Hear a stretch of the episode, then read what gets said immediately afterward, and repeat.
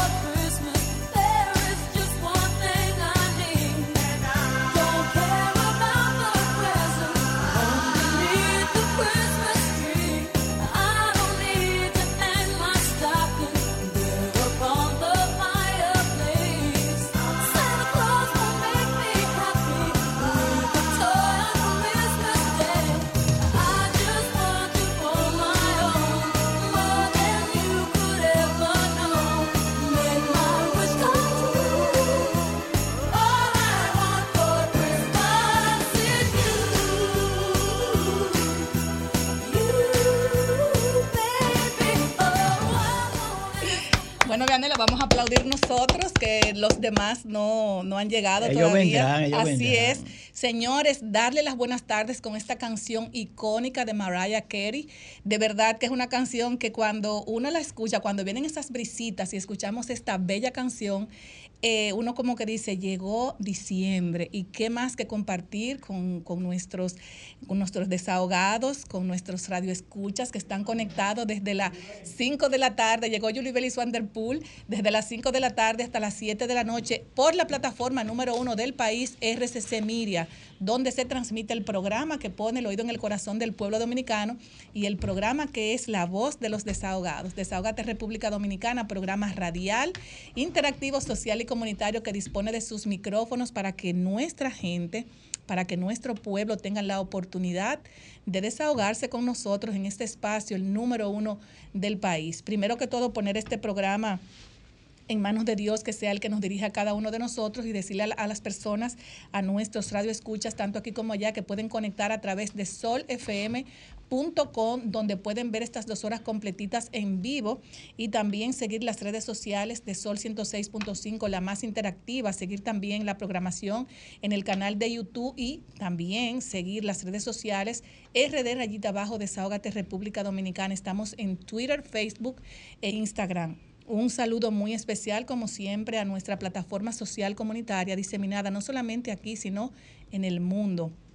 Buenas tardes, Julie Belis van der Poel. Muy buenas tardes. buenas tardes, Vianelo. ¿No trajiste tu gorrito de Navidad? Qué lindo está Vianelo con ese ojo. Miren qué bonita se ve. Ya lo Vaya la gente, todo el mundo al streaming para que vean a Vianelo, que está bien ah, Vianelo siempre celebra. Vianelo siempre celebra la Navidad y usted vino de con ese rosadito. Con, ese rosadito así pausado para que nos ponga a Vianelo y a mí, que estamos vestidos de verde y de rojo en bien tono. Entonados. Así es, señores.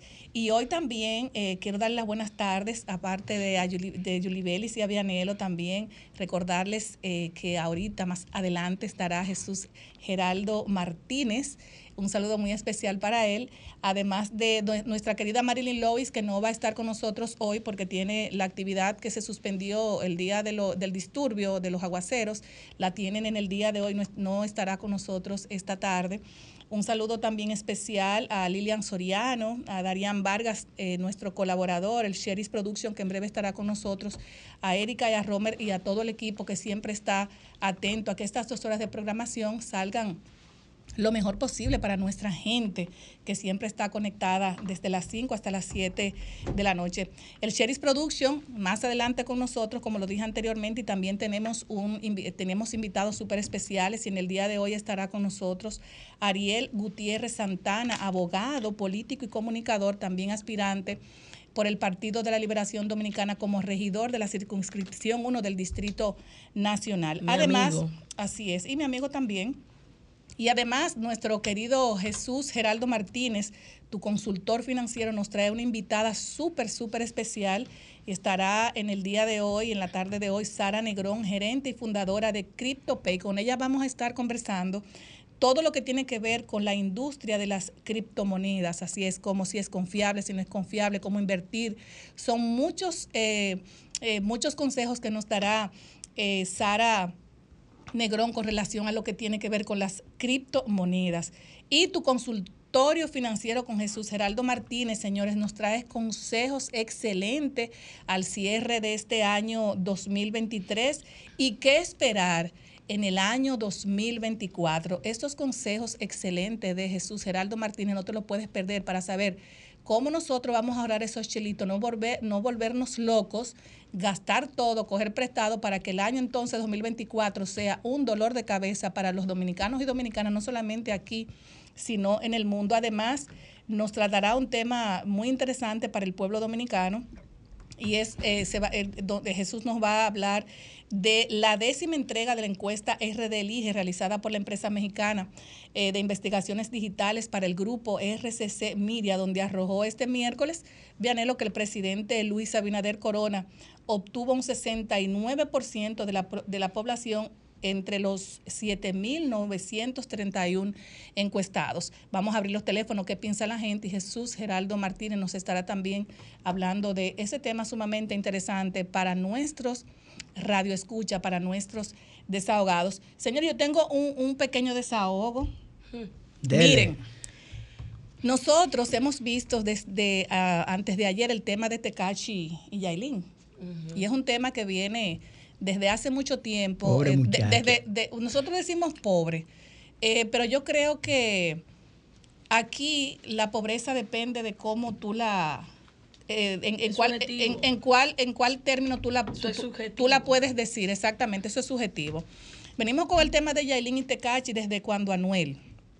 La mujer dominicana se le ha etiquetado como una mujer vividora, que le gusta, aparte de que el hombre le puede dar, la puede maltratar, no importa, porque me da cuarto, porque me regala un carro. Le dicen chapeador. Porque me da, me regala prenda y nos, nos han etiquetado a las dominicanas, nos dicen chapeadoras. Pero es un tema que yo entiendo que ambas las mujeres, tanto Yailin como Tecachi, deben ir a un psicólogo porque ambos se meten los puños. Aquí yo no culpo ni a Yailin, ni a Tecachi, ni a Anuel, ni a nadie. Yo creo que cada quien es responsable de sus acciones y cada quien tiene que velar eh, por su salud mental. Además que esta chica tiene también una niña que nunca yo creo que le ha puesto un pamper y es lamentable que la mujer dominicana se esté etiquetando eh, en el mundo como que somos mujeres que solamente vivimos de los hombres y no es así. Pero eso es un tema que se lo vamos a dejar a las plataformas eh, que buscan views y que le gustan estos, estos chismes para poder eh, alimentar sus redes sociales. Pero mientras tanto, mientras surge el tema de Tecachi, de, de Sandra Berrocar, de que el marido le pegó los cuernos, señores, la Edesur, yo voy a hacer un llamado a Edesur.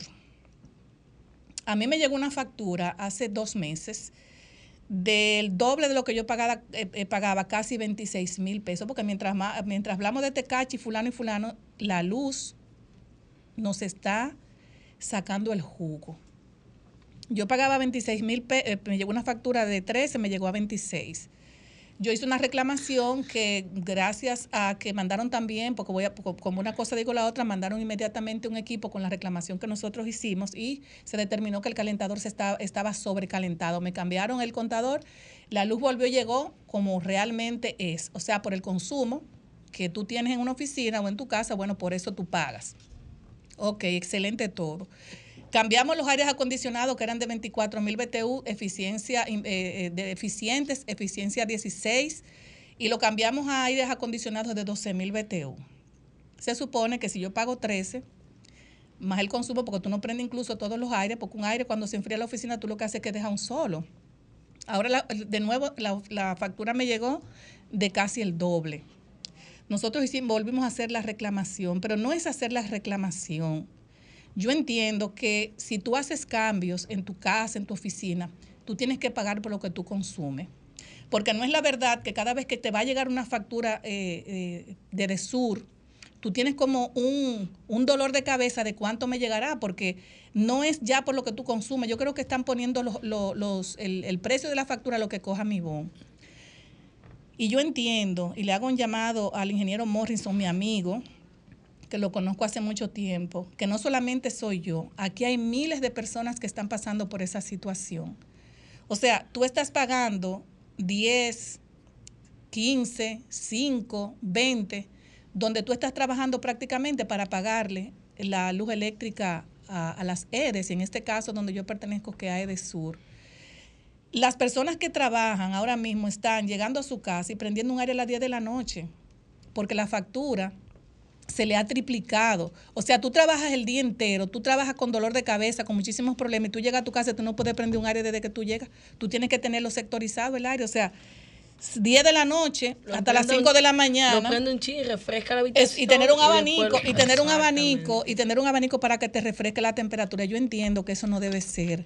Cuando tú trabajas, tú eh, no te estás robando la luz, tú quieres pagar por lo que tú consumes, no por lo que de sur quiera cobrarte. Pero son las tres EDE, EDE Sur. Bueno, yo no puedo hablar por las demás EDE, yo, estoy, yo tengo que hablar por la que me está afectando a mí. Yo hice la reclamación y espero que como lo hicieron la vez pasada, que me mandaron una supervisión, así mismo me la envíen de nuevo, porque de verdad, de verdad, eso duele. Y yo hablo también por miles y miles de personas que están pasando por esta misma situación. Cada vez que te va a llegar un recibo de luz, eso es un dolor de cabeza y la salud mental se te afecta, porque si tú tienes eh, planificado un gasto de 50 mil pesos, por ejemplo, y, te, y, el, gasto se te, se te duplica, o te llega eh, de 75, ya tú tienes 25 por 25 mil pesos abajo que ya te está afectando los gastos fijos de tu empresa, de tu casa, de, de donde sea. O sea, yo entiendo que hay que bajarle un 2 a esto. Entonces, no sé dónde está tampoco pro consumidor y dónde están las personas también que defienden, dónde está, eh, eh, ¿cómo se llama? El Protecon, para el tema de las EDES es Protecon. Está bien, pero ahí también está el defensor del pueblo, porque no, no solamente somos nosotros, son miles y miles de dominicanos que están pasando por estos señores. Quería desahogarme con esto, un llamado a Edesur, a mi amigo, el ingeniero Morrison, para que le ponga atención no solamente a mi caso, sino a miles y miles de personas que están pasando por esta situación. Eh, ya tenemos a, al Sheriff Production. Bueno, ya tenemos al Sheriff Production de Latina 809. Hola, buenas tardes, Grisel Sánchez. Buenas tardes a todos. Vianelo Perdomo, buenas tardes a todos los que están con nosotros a esta hora en esta tu plataforma Sol 106.5 RCC Media. Yo soy tu locutor y amigo Cheris Production desde aquí, desde Europa, desde España, llevándole noticias nacionales e internacionales. Queremos compartir con ustedes. Hoy tenemos que ser o una Yelin o una Tecachi o no sé, para poder llevar las noticias a la República Dominicana, porque todo está girando en ese entorno. En cuanto vemos que Jenny Berenice dice que está en disposición de eh, hacer una investigación y llevar a la justicia lo que está pasando con Tecachi y Yelin. Así es que eh, tantas informaciones que nos llegan a nosotros y tantas informaciones que se están ventilando con, la, con los casos de corrupción en la República Dominicana que están llegando a estos países europeos. Con esos casos de eh, corrupción de la República Dominicana. Ya uno a veces habla en público con cierta gente o, funcionarios los que dicen, bueno, ustedes están en uno de los países más corruptos de América Latina. Eh, así no ven a nosotros los dominicanos. Mientras tanto se está anunciando el tiempo navideño, el tiempo pacuero, como estamos aquí a tanta distancia de nuestro país, a tanta milla de nuestro país, también queremos compartir un poquito de esa alegría, de esos momentos con nuestros familiares dominicanos. Una de las maneras de uno compartir es eh, con los medios la tecnología y enviando su dinerito a la República Dominicana, aquellas personas que dependen de uno, que sí lo necesitan y nosotros hacemos esas remesas, eso envía la remesa a la República Dominicana para también eh, ser más solidario a nuestro país y a nuestra gente. Y ahora lo que me está diciendo como que yo no me merezco nada, ¿no? Yo no merezco hacer nada, pero Carlos sí merece hacer algo, ¿no? Eh, Liz, eh, la, la carebatera Elizabeth también, ¿no? Eh, eh, Delano también, ¿no? Antonio Gómez también, ¿no? Eh, eh, en Milton también, todos los que están ahí sí merecen, pero nosotros los que hemos matado aquí en Madrid haciendo el trabajo del diablo, del PRM, no merecemos nada. Mira, Edward, no me encojones, no me encojones. Yo, coñazo, quiero ser eh, cónsul, embajadora, vicecónsul, tener una posición en ese maldito partido del diablo que tú me estás hablando a mí mierda ahora mismo, ¿sabes? Y no me hable cagada y ahora lo que me está diciendo, como que yo no me merezco nada, ¿no? Yo no merezco hacer nada. Pero Carlos sí merece hacer algo, ¿no? Eh, Liz, eh, la, la carebatera Elizabeth también, ¿no? Eh, eh, Delano también, ¿no? Antonio Gómez también, ¿no?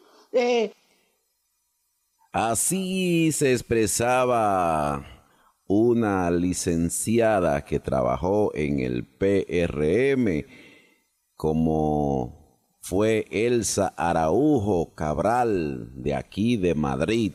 Se expresaba así para con todos sus compañeros de eso de esas palabritas que aparecían por ahí, así se expresaba ella en un comunicado que le hacía o una comunicación ya vía telefónica que le hacía a un compañero de su partido aquí en Madrid.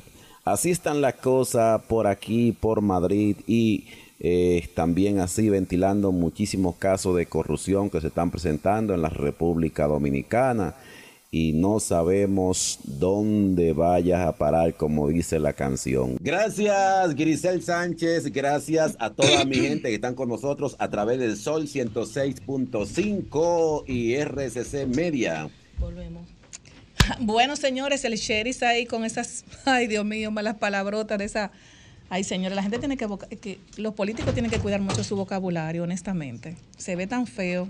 Personas que te van a representar y hablando. Y esa que eres embajadora. Ay, no, de verdad que no. Señores, yo creo que nos tenemos que ir a una pausa, ¿verdad? Bueno, pues nos vamos a una pausa. Desahógate, desahógate, desahógate, RD. Desahógate, desahógate, desahógate, RD y la quieres denunciar, desahógate RD, te queremos escuchar. Si de la justicia te sientes desamparado, desahógate RD, será tu mejor aliado.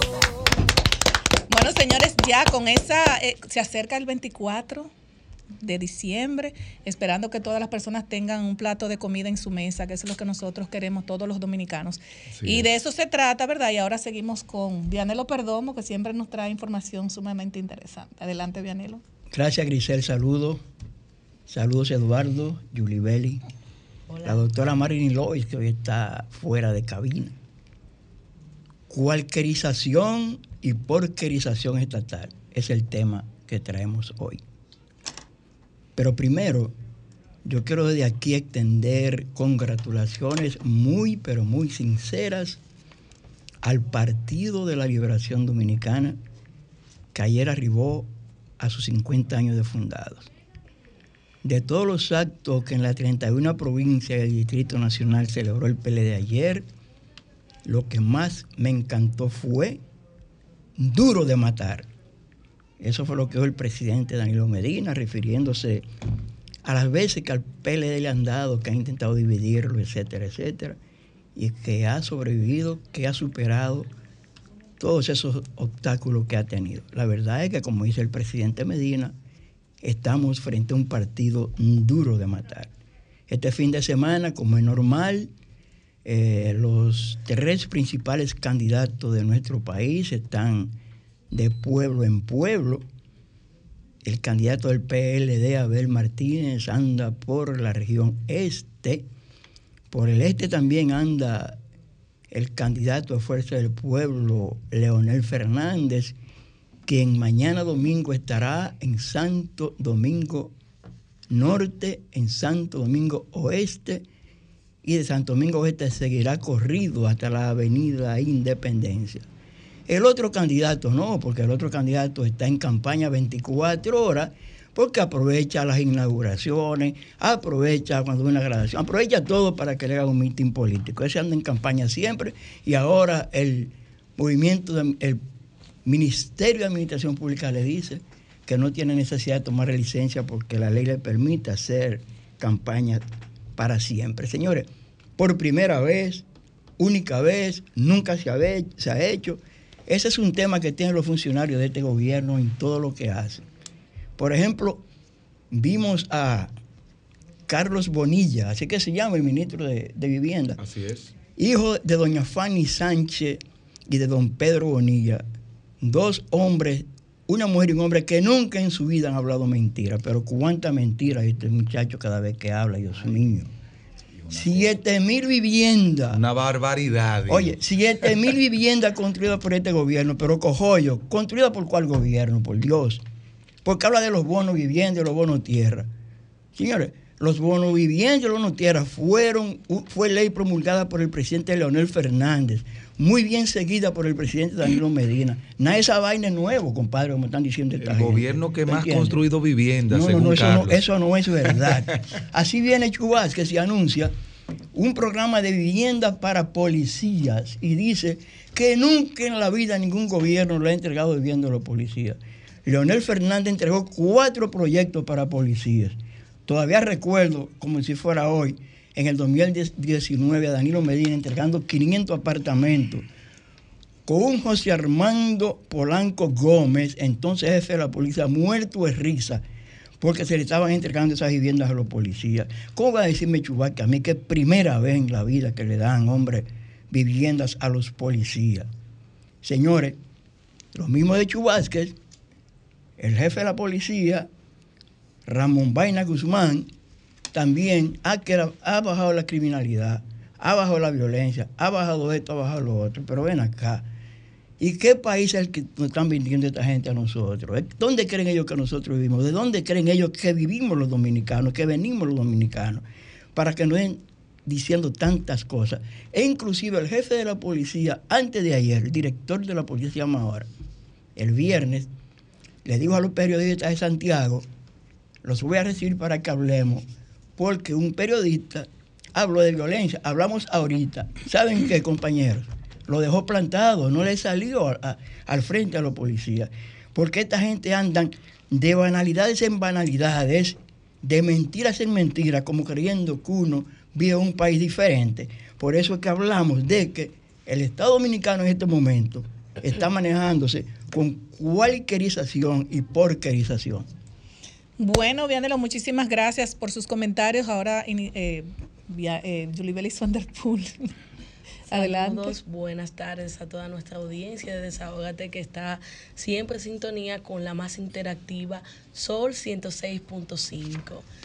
La semana pasada, bueno, saludos a nuestros compañeros también que siempre nos acompañan aquí. La semana pasada nosotros hablábamos del salario de Navidad. Y yo he tenido la oportunidad de ir consultando con personas en diferentes sectores de cómo está la Navidad. Y más que sea bella Navidad, no hay bella Navidad, hay horrible Navidad. La gente la está pasando muy mal. Y muy mal la está pasando la clase media, la clase baja de este país, porque estas navidades no son iguales a las navidades que anteceden. La cosa está mala, señores. No está circulando el dinero. Y aunque se liberó en muchas instituciones públicas y privadas el doble sueldo, no hay dinero porque la gente lo invirtió o no lo invirtió, lo usó para pagar lo que debía.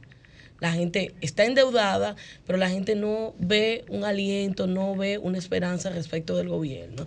Y yo Aquí habló Eduardo hace algunos días de los criterios que se han tomado en cuenta para el bono de Navidad, el apoyo a las familias, de que hay que llenar un supuesto formulario, que es un padrón para ellos recaudar datos. Y eso yo lo veo como abogado, eso afecta a la dignidad de la gente. No hay que mirar a nadie no hay que saber dónde está ubicada la gente, es que el gobierno dominicano debe dar una mano amiga en estos días y hacer posible que la gente tenga una Navidad digna, a la altura, y que pueda el 24 poner en su mesa una comidita, un morito de guandules, un pedacito de cerdo, un pollito horneado, una ensaladita. Pero si nosotros seguimos como vamos, aquí la vamos a pasar muy mal el 24 y yo no veo al gobierno con las pilas para hacer posible que la gente tenga una Navidad que le haga sentir orgulloso de que eh, somos dominicanos, que la cosa está bien y que el año que viene va a ser un año mejor. La Navidad es un tiempo de reflexión, pero también es un tiempo de nosotros planificar qué va a ser el año 2024. Y si seguimos como va, el 24 pinta muy mal en términos económicos, en términos de esperanza y de expectativas de bienestar para las familias dominicanas. Entonces, es importante que el gobierno dominicano preste atención a esto. Aquí se está pasando hambre, aquí se está comiendo una vez al día. No es verdad que estamos bien. Yo no sé de dónde sacan esas estadísticas y de dónde se dice que la gente está teniendo acceso. No, la gente la está pasando mal. Y lo que peor la están pasando, no son los más pobrecitos, que la pasan muy mal, pero la clase media se está quejando mucho de que no era lo que se esperaba y de que el año pasado y los pasados eh, circulaba el peso los comerciantes. Yo caminaba el otro día, Grisel, y había muchos puestos de empanada antes. Ahora tú no ves ni puestos de empanada ni chimi porque no está comprando la gente. La gente no le está dando el dinero para darse un desahoguito y decir, déjame comerme un chimi hoy y no hace la cena normal. ¿Sabes lo que bueno un chimi con una cervecita? Óigame, con un la gente no está teniendo espacio económico para poder hacer un lujo de comerse un chimi, una friturita. Y eso ha, ha hecho, pues, ha hecho ha provocado la situación de que la gente quita los negocios que tenía al frente de su casa, que el chimi, que la fritura, que la empanada. Ya usted no ve eso, que usted veía esa economía informal que la gente tenía, porque la gente no está comprando de manera informal. Entonces el gobierno tiene que prestar atención a eso la economía informal, el boroneo, el hecho de que la gente tenga la oportunidad de hacer un negocito, la motivación y que sobre todo el peso ande en la calle. No hay dinero en la calle. ¿Y qué vamos a hacer con eso, señores? Si viene enero es duro y si diciembre está siendo duro, enero va a ser durísimo. Entonces, vamos a prestar atención porque esta Navidad pinta feo y pintan malas. Bueno, vamos a esperar que por lo menos haya, haya eh, esté la comida de, del dominicano en la mesa. Tenemos una semana para el gobierno garantizar que haya comida en la mesa de la gente. Porque yo estaba hablando lo que dijo eh, eh, Eduardo el otro día con relación a los bonos. A nosotros nos entregaban siempre casi 50 bonos, qué sé yo. Sí, a los en este gobierno. Y nosotros realmente eh, era un alivio porque había muchas personas que nosotros podíamos ayudar. Las personas que a mí me han llamado para esos bonos, tú no te puedes imaginar. Es que hay que llenar un formulario y esperar que se lo aprueben. Yo me comprometí con eh, regalarle a mi, a mi gente algunas raciones alimenticias que lo voy a pagar yo, lo voy a pagar yo y con la ayuda de algunas personas, porque de verdad da mucha pena nos vamos con los comentarios de Eduardo. ¿Cómo estás, Eduardo? Bueno, muy bien.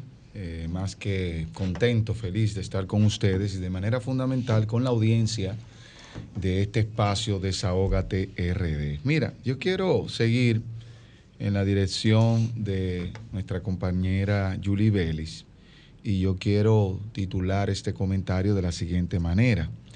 El gobierno atrapado entre la percepción y la realidad. Recientemente, en estos mismos escenarios de la Catedral de la Opinión RCC Media, se dio a conocer la importante y conocida encuesta RD Elige.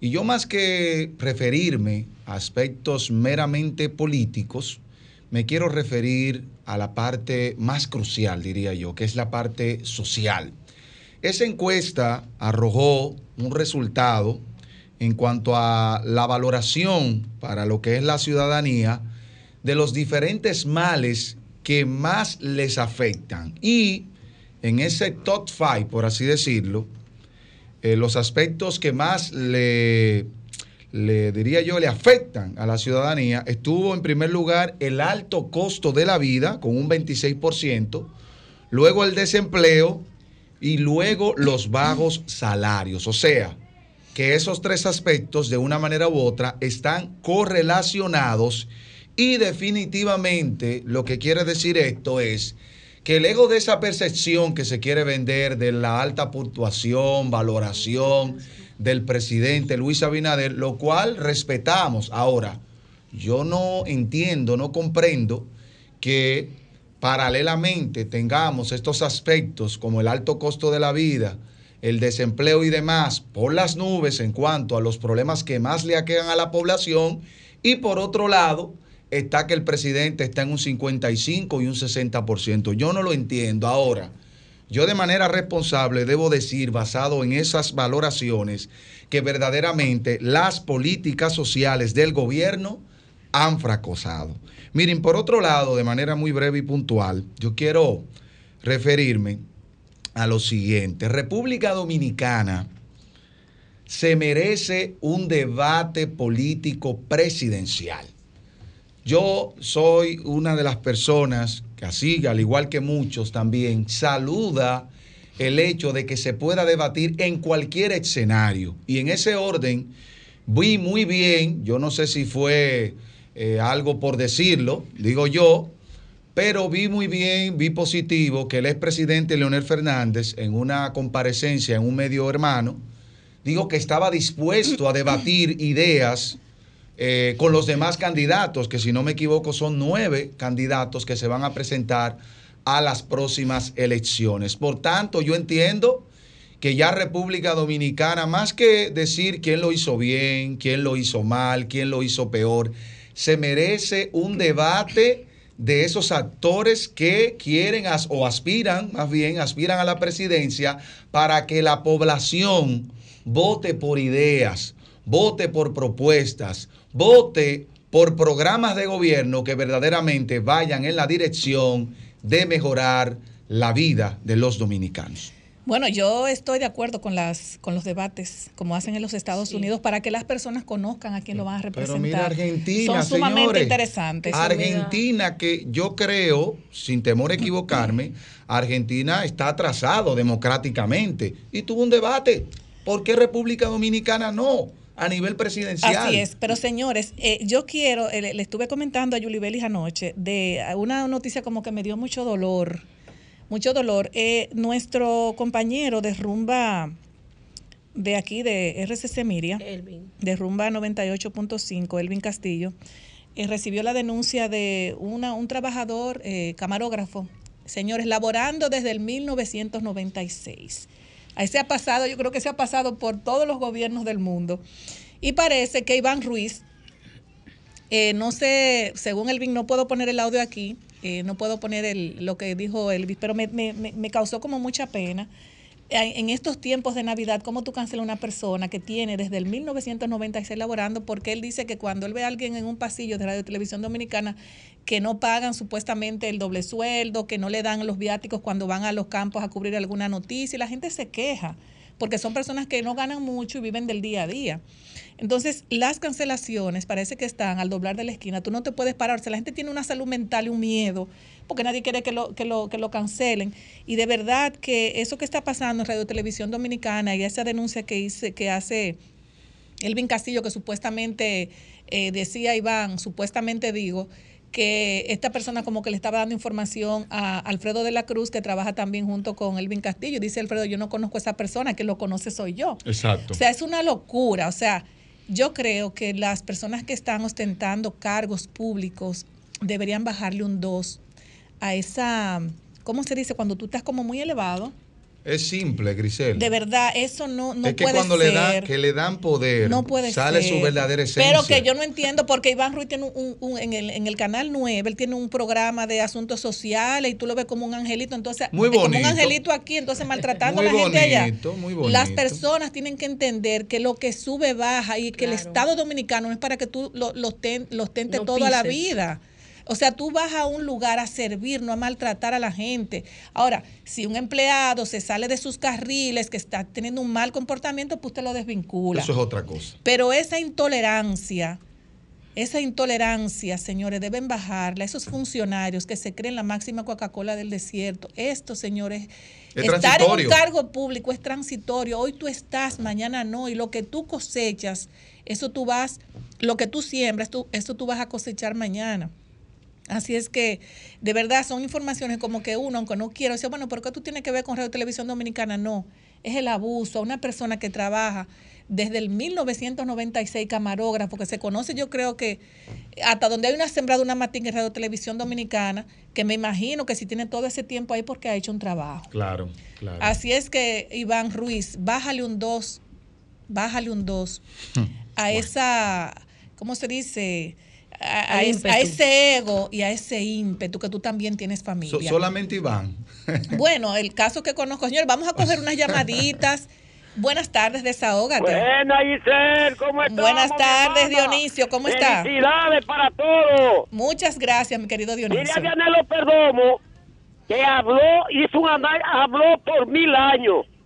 Gracias, gracias, Dionisio. media, la clase eh, eh, eh, pobre, es lamentable. Por aquí en esta zona de Duvergé, Giselle, da pena, no se sienten las navidades. Oye, toda pena. Tú le preguntas, oye, ayer viernes, ayer viernes, nos dio una Navidad muy profunda. La carne de pollo está a 100 pesos libra. 100 pesos libra, señores. Eso es lo que no le gusta que uno diga la verdad.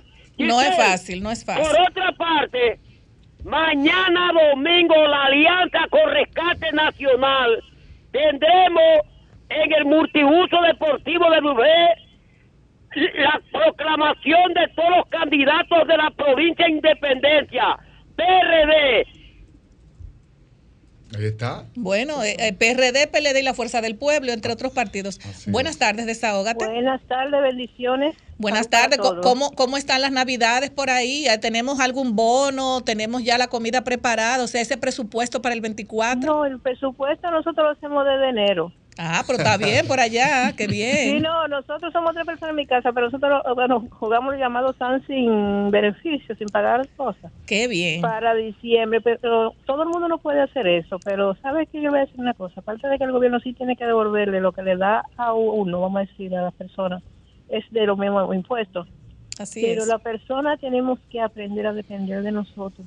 También, claro. No, no estoy criticando, que el que no tiene, no tiene. ¿De dónde va a sacar? Pero nos hemos acostumbrado los gobiernos desde la fundita de Balaguer, acostumbrado a la gente a darle, a darle, a darle. Y hay que enseñarle a que se procuren lo de uno, que las cosas bajen, a que haya más eh, fuente de trabajo. Eso es lo que hay que hacerle a la gente. Bueno, muchísimas gracias. Bueno, eso que ella dice es correcto, eh, no a todo el mundo, pero hay muchas personas. Y eso no solamente es República Dominicana. Eso, en es hasta bíblico, en, en Estados Unidos. Pero, señor, en Estados Unidos, eh, la, máxima potencia del mundo. Claro, claro. O sea, a, todo, a todo el mundo se le da una, una pequeña ayuda siempre para que pueda, para que pueda eh, sobrevivir. Bueno, señores, vamos a abrir los teléfonos más adelante y nos vamos a una pausa que ya regresamos con nuestro invitado. Ariel, Gutiérrez. próximo regidor de la circunstancia. Erika, permíteme tomar esta otra llamadita, porque es que nosotros no podemos hacer eso al público, Erika. Buenas tardes, desahógate. Sí, buenas, salud. Sí, buenas tardes. Sí, miren, yo oí que hace un rato, como que el amigo ahí decía algo en inglés, que, que, que dijo como top 5. Top 5. Top 5. Sí, top 10. Top 5, los 5 Ah, no, top 5, top 5. Sí, miren, últimamente yo he observado como que hay una manía en los medios de usar mucho extranjerismo como que aquí somos la colonia eh, inglesa, americana. Eso que se acuerden que, que, se acuerden que aquí habla español. Sí, eh, bueno, tú digas top 5 y top 5. Lo, recibo con humildad. Así es. Muchísimas gracias. Buenas tardes, desahógate. Enrique de la Romana. Enrique, baja el volumen de tu radio. Buenas tardes, Enrique, ¿cómo estás? de ese radio. ¿Cómo estás, Enrique? Estoy bien. Una Ay, qué bueno. feliz. Qué bueno. Porque yo nunca estoy atenido a que el gobierno tiene que darme. Porque yo no sé por qué la gente son así que trabajen. ¿Sabe por qué no hay dinero en la calle? Porque los PLDistas tienen todo el dinero robado. ¿Cómo va a haber dinero en la calle? Ahora toda la cosa el gobierno, el gobierno. pero que, que no se mortifique porque ahí no van a volver. Porque este pueblo ya no es masoquista. Gracias, sigo en sintonía. Le quiero, mi querido. Buenas tardes, desahógate. Buenas tardes. Buenas tardes, un saludo al amigo Enrique. Ah, pero se, eh, ellos se programaron los dos, los dos amigos. Buenas tardes, ¿cómo estás? Eh, Wendy. Eh, amiga, tengo para decirle de que yo estoy decidida a ir, igual que el pueblo dominicano, a votar por un buen gerente, por un hombre que sabe de qué es cómo gobernar en una en, en, una alcaldía que es Domingo Contreras, mi candidato, y vamos a ganar. Gracias, Wendy. Yo no estoy decidida a votar por los regidores, porque los regidores, cuando tú vas y le das un voto, tú más nunca lo vuelves a ver. Entonces no estoy todavía decidida a votar por ningún regidor, pero sí por Domingo Contreras. Muchísimas gracias, Erika, pero por Dios, eh, vamos a tomar dos llamaditas, estamos en Navidad, Erika, esta pantalla está en full. Buenas tardes, desahógate. Buenas tardes, desahógate, les ahogo el pueblo dominicano. Buenas tardes, adelante, Samuel. Un saludo a todo el equipo y al pueblo. Gracias. Oye, así sí es bueno, como hay personas que dicen que están bien, que el gobierno no tiene que asistirlo. el gobierno tiene que asistir a los dominicanos que no, que no tienen nada, porque nosotros pagamos impuestos y es para eso, para que nos devuelvan en bienes y servicios. Cuando tenemos necesidad, el gobierno es el responsable de asistir a, los ciudadanos y ciudadanas del pueblo dominicano. Así es. Muchísimas gracias. Buenas tardes, desahógate. Buenas tardes. Para opinar. Suba un poquito la voz, mi amigo. Sí, pero opinaron. ¿Me está escuchando ahí? Sí, ahí sí. Adelante. Déjame decirle, señores, ese señor eh, Enrique de la Romana, ese señor viejo Bocaguá, a, quien que se lo roban todos los peletas. Y este, que han cogido más de 33 mil millones de dólares. ¿Dónde están los cuartos de ellos? ¿Dónde están? Lo que se están robando ellos, eso no dice él, la más dice lo del otro. Porque verdad que este pueblo está pasando a mi trabajo, ese viejo Bocaguá. Bueno, gracias. Buenas tardes, desahógate. La última llamadita. Baja el volumen de tu radio, por favor. ¿Cómo, están ustedes? Bien, gracias, a Dios. Cristino Alejandro Canelo. Bueno, aquí está la Navidad fuerte.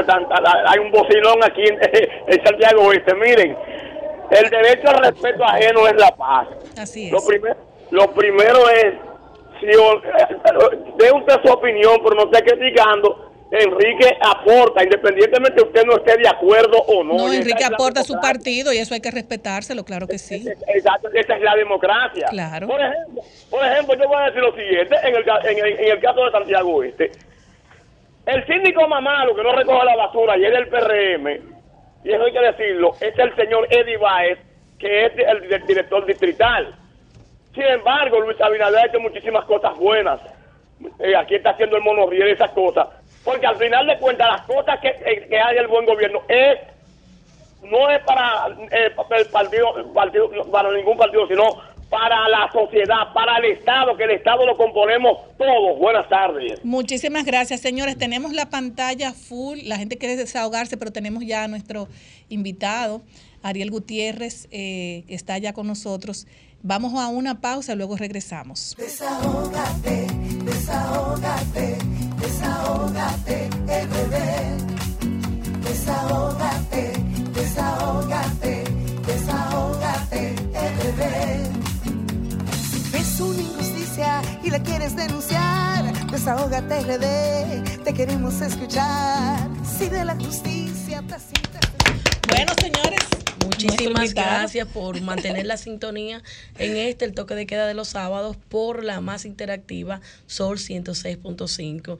Un invitado de lujo y que nos honra mucho aquí en Desahogate República Dominicana. Es un amigo, Ariel Gutiérrez, quien es abogado político, comunicador, actualmente candidato a regidor por la circunscripción número uno del Distrito Nacional por el Partido de la Liberación Dominicana.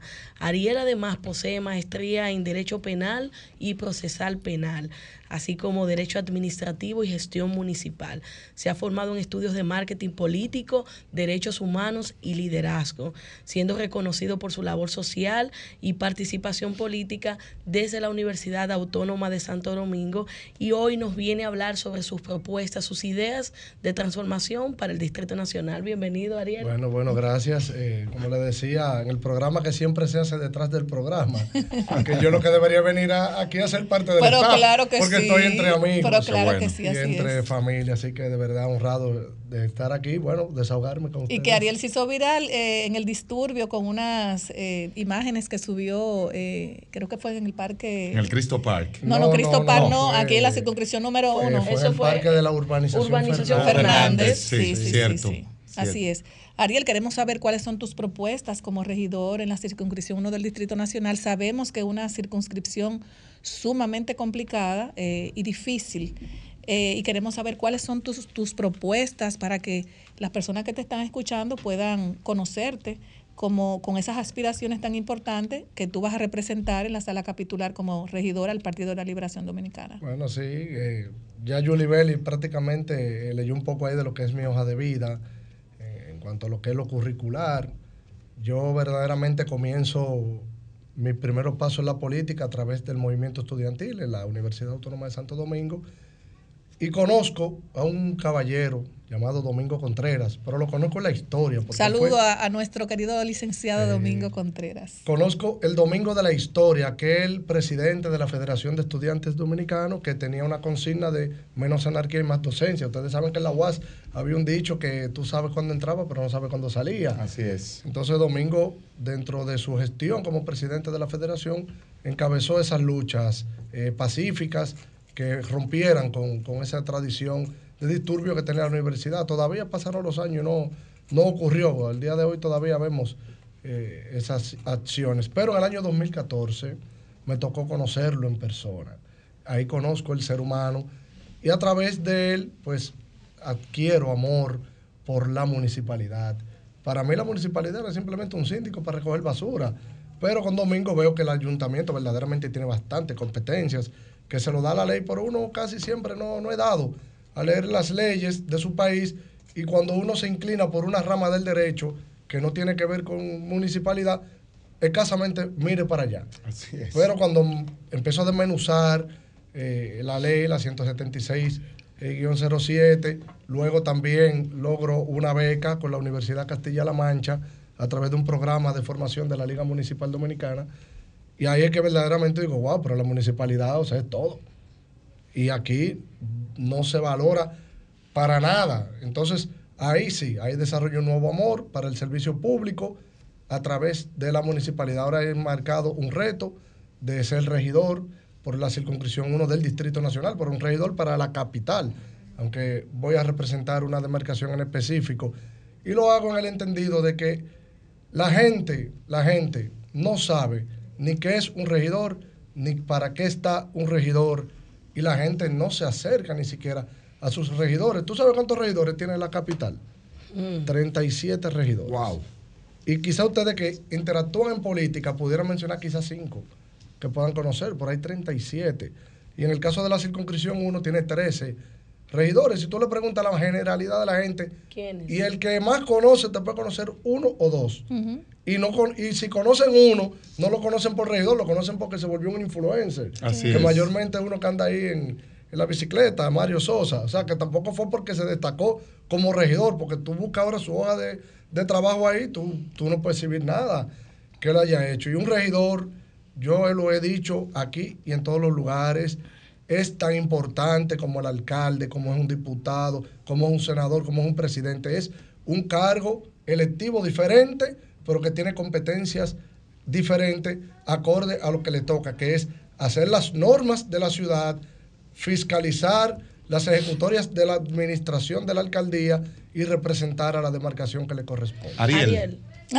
Ariel, Ariel, Ariel. Ariel. Diga usted, usted, usted, dama. La ciudad inminentemente necesita orden y uno de los factores que está afectando mucho a los capitaleños es el tema del tránsito. ¿Alguna propuesta que usted lleve de solución o de viabilizar la posibilidad de que no estemos afectados de tanto estrés, de tanta incomodidad, sobre todo que lleguemos a tiempo a los lugares en la capital? Es así, mira.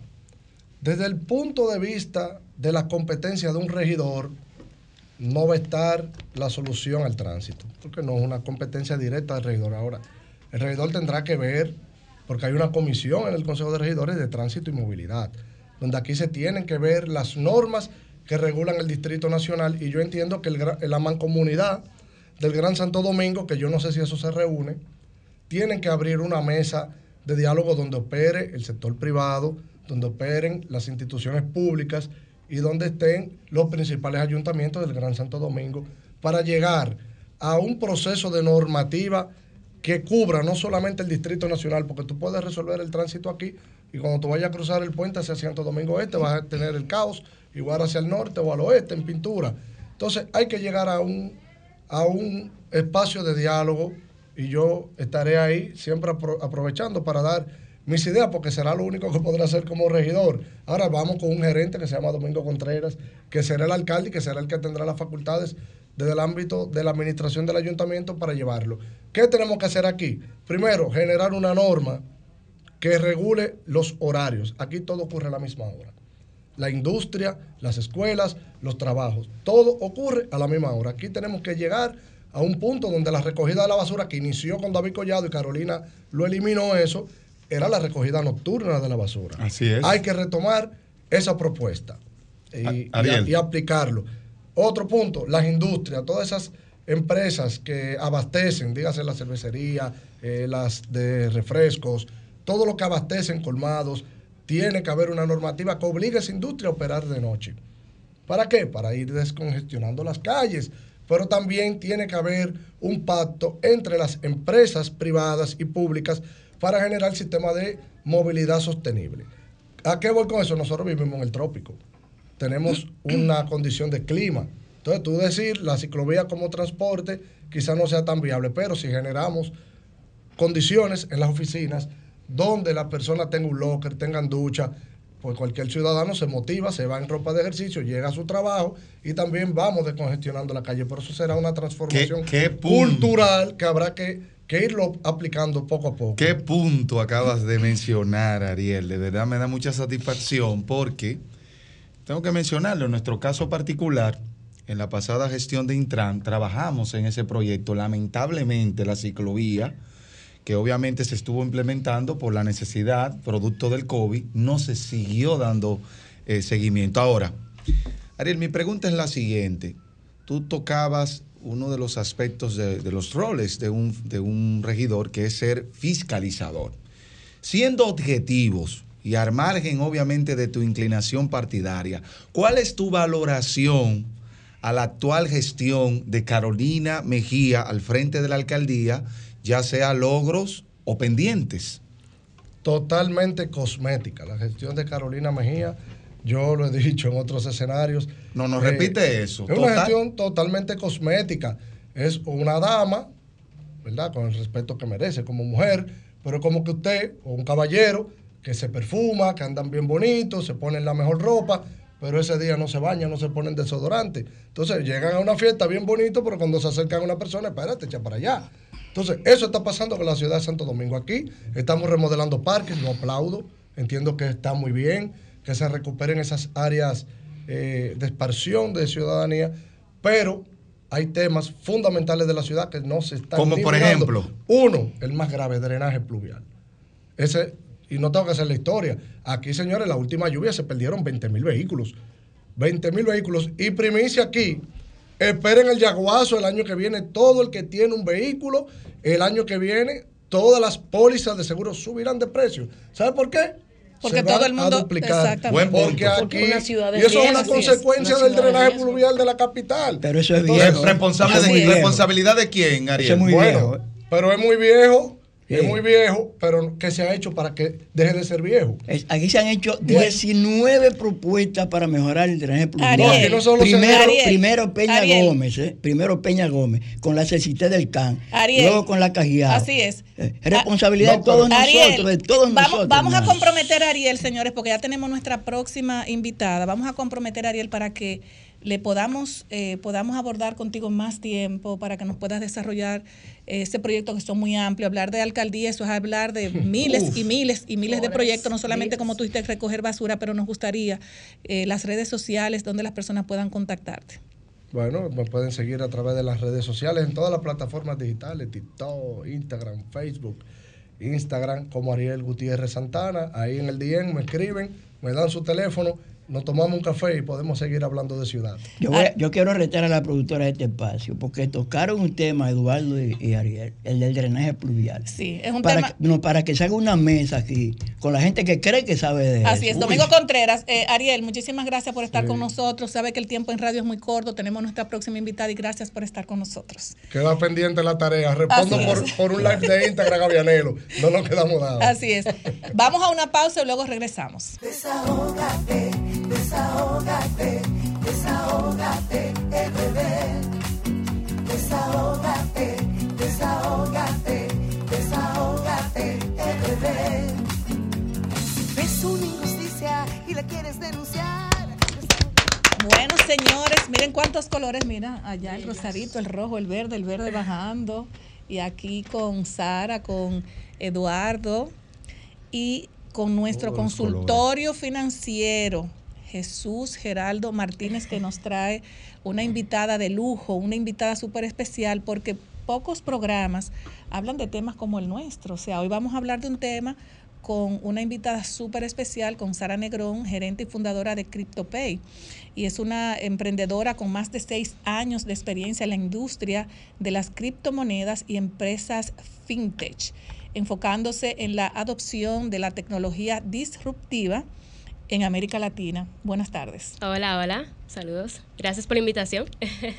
Bueno, buenas tardes a todos eh, nuevamente. Sara, nosotros hemos querido traerte a este espacio del sol para que tú compartas con nuestros amigos que nos escuchan y nos siguen a nivel internacional y por todas las redes sociales, que tú nos hablas del mundo de la criptomoneda, cuáles son las perspectivas, cómo están los jóvenes, porque sé que eres muy joven y, y dentro de, los jóvenes ese es un mundo que se está cada día mucho mayor, como tú lo ves en comparación con el sistema bancario tradicional, si los jóvenes están prefiriendo tener una cuenta de ahorro tradicional o ahorrar en criptomoneda, cómo se puede empezar en el mundo de la criptomoneda, sobre todo porque eh, hay una fiebre, como tú decías, Griser, antes de empezar el programa, de criptomanía entre los jóvenes. Y te hemos traído acá para llenar ese espacio y ir eh, acorde a los temas que le gustan a los jóvenes, porque esto es un espacio inclusivo donde tenemos una variedad de temas. Adelante, Sara.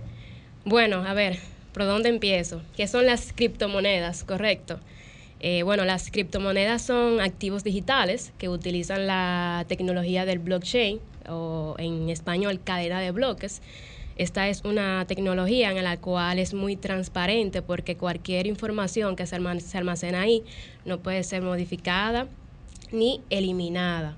Por lo tanto, hace que, las criptomonedas, el proceso que se transaccione sobre ellas sea sumamente transparente. Entonces, ¿Cuándo nace la, primera criptomoneda? Es el Bitcoin, se crea en el, en el 2009. Eh, no se conoce quién la creó, se dice que puede ser una persona, como puede ser un grupo de personas, y se la apoda Satoshi Nakamoto. Bien, eh, en mi caso, yo, yo empecé en el mundo de las criptomonedas en el año 2017 yo vi un primer, mi primer Bitcoin que, que, compré, lo compré cuando un Bitcoin costaba 700 dólares y ahora un Bitcoin ahora mismo cuesta aproximadamente 43 mil dólares. ¿Cómo? Y el año antes del, del, último bull run, que fue en el 2020, un Bitcoin llegó a valer 67 mil dólares. Así es. Sí. Ok, entonces yo quiero saber, porque tengo como tantas eh, interrogantes. Sí. Eh, sí, por ejemplo, yo, a mí me, un ser humano normal, yo, quien sea, Jesús, Julie Bellis, Vianelo o cualquiera, quiere invertir, se dice, ¿es correcto decir invertir en, criptomoneda o cómo es el proceso para que la gente que no está escuchando pueda entender qué, con qué se come eso? Claro, sí, es correcto decir invertir o puedes decir comprar. Compré porque es un activo digital. Entonces, ¿cómo tú empiezas en el mundo de las criptomonedas? Lo primero es que para tú poder almacenar esas criptomonedas o activos digitales, tú tienes que tener una billetera descentralizada, la cual tú tengas la custodia de esa, de, esa wallet. Bien, entonces, una vez que tú te crees esa billetera, tú pasas a un exchange donde ahí tú depositas USDT, que es una moneda digital a la par con el dólar, para luego intercambiar esos USDT por otras criptomonedas como es Bitcoin o Ethereum.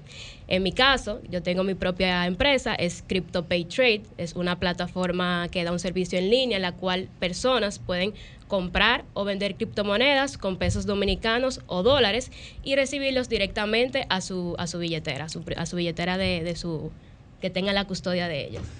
Eh, Sara. Sí, correcto. Sara, eh, hay muchas informaciones que se dan a conocer acerca de las criptomonedas y yo sé que hay personas que tomando eso en cuenta se hacen la siguiente pregunta. ¿Por qué criptomonedas, o sea, invertir en criptomonedas y no necesariamente en lo que es la banca tradicional. Y te hago esta pregunta por algo que nuestro compañero Jesús siempre recalca. Cuando una entidad no es regulada, hay un alto riesgo. Claro, total. Y, las criptomonedas tienen una, o sea, están muy propensas, obviamente, a la fluctuación. Entonces, para aquellas personas que tienen esa inquietud, tienen ese miedo, ¿por qué criptomonedas? y por qué no la banca tradicional tomando en cuenta esos aspectos. Claro. Todo depende, vamos a decirlo, llamarlo así, de la hambre que tú tengas. ¿Por qué? Porque las criptomonedas son activos de muy alto riesgo muy alto riesgo porque es un mercado que no es regulado. Exacto. Correcto. Entonces, ¿qué pasa? Primero hay que entender que el Bitcoin, que fue la primera criptomoneda que se creó, se creó con un propósito. Mira qué coincidencia que se crea luego de la crisis financiera del 2008. Entonces, se crea con... ¿cuál, ¿Cuál es el propósito? Revolucionar o evolucionar la forma en cómo uno hace transacciones de persona a persona.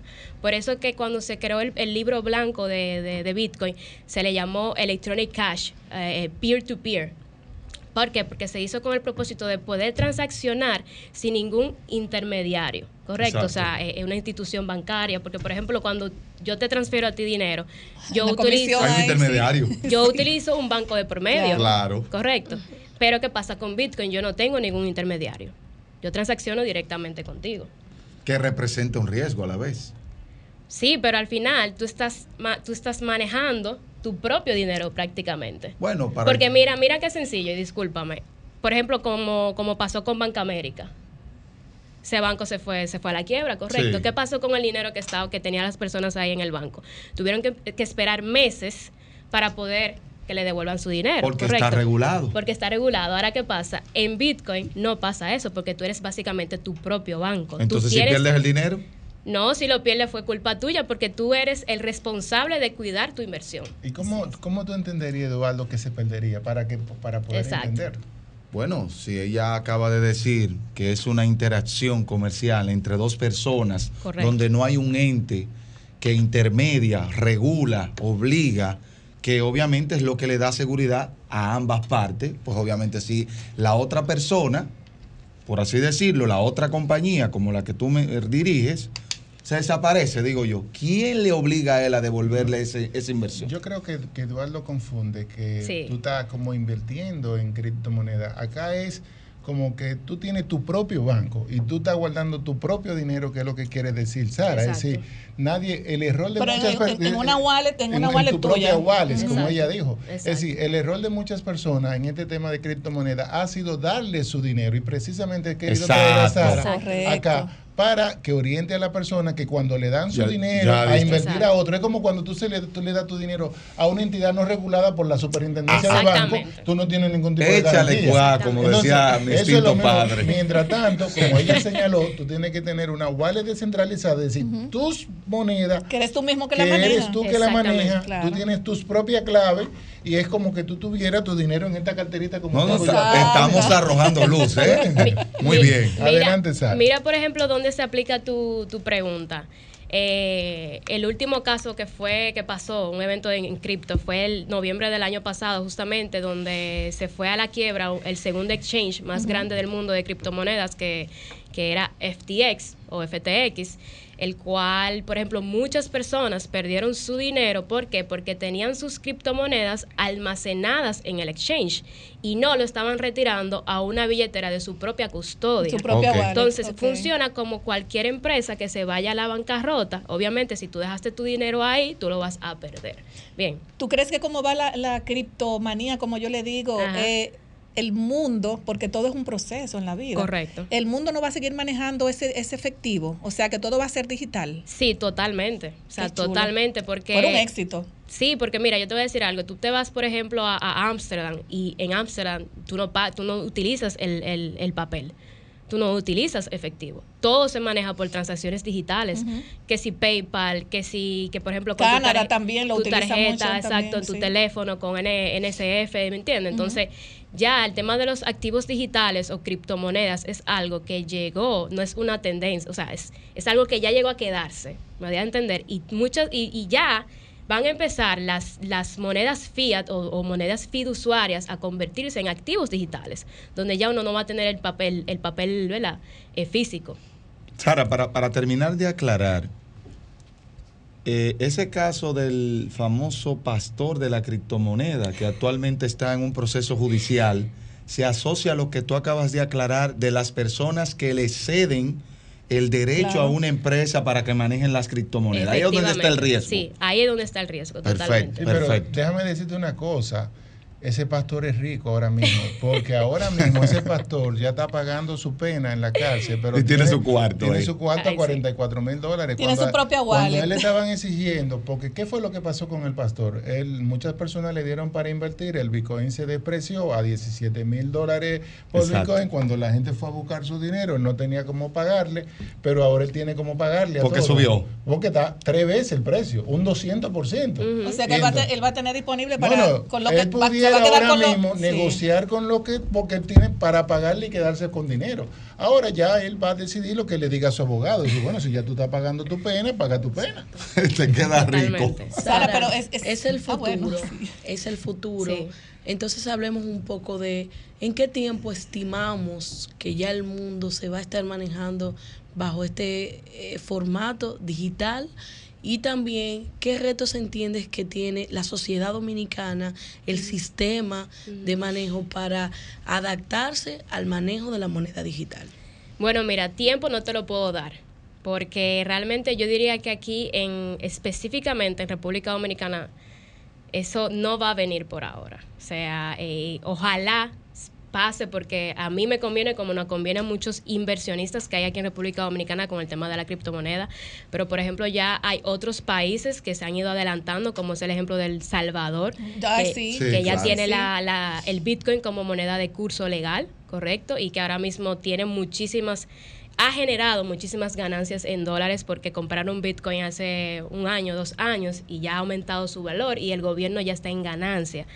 Pero, por ejemplo, aquí específicamente en República Dominicana las criptomonedas no están reguladas, todavía no hay ningún tipo de ley que las regule y no, que las regule y no veo eso llegar por ahora, honestamente. Sara, es importante también que las personas que nos están escuchando, no solamente aquí, sino en la diáspora, eh, tus teléfonos, redes sociales, eh, para que las personas puedan también conocer eh, en tu perfil lo, todo lo que tiene que ver con la criptomoneda. Sí, pueden eh, seguirme en las redes sociales, cryptopay.trade es la, la red social de, nuestro, de nuestra plataforma en línea, donde pueden intercambiar criptomonedas por pesos dominicanos o dólares. Cryptopay.trade en Instagram, en Twitter y en nuestro grupo de Telegram. Pero yo estoy segura que muchas personas que están diciendo, Grisel, pregúntale, eh, ¿a partir de cuánto yo puedo invertir? ¿Cinco pesos? Lo que tú quieras. O sea, ¿a partir tú de cuánto? Tú puedes comprar fracciones de Bitcoin que se le llaman satoshis y tú puedes comprar desde 5 dólares, 1 dólar, 3 dólares, 10 dólares, 100 dólares, 1000 dólares, lo que tú quieras, porque tú puedes comprar fracciones. No tienes que comprar un Bitcoin completo, no tienes que hacerlo, puedes comprar cualquier cantidad.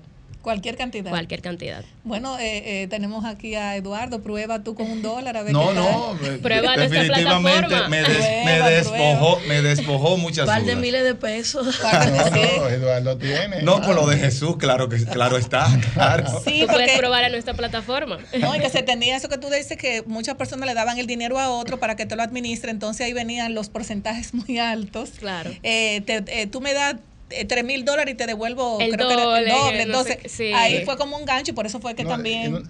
yo Muy buena aclaración. Y yo hago un llamado a, la población dominicana a que si van a invertir en criptomonedas, que no hagan, que, que, inviertan lo que estén dispuestos a perder, no más de un 5% de tu portafolio de activos de inversión. Ahora bien, también no le den su criptomoneda a ningún, a nadie que le ofrezca que le va a pagar de que un 30, un 40, no, no, usted custodia su criptomoneda y apuesta a que va a subir en el tiempo y luego en el tiempo usted vende, como están ahora mismo.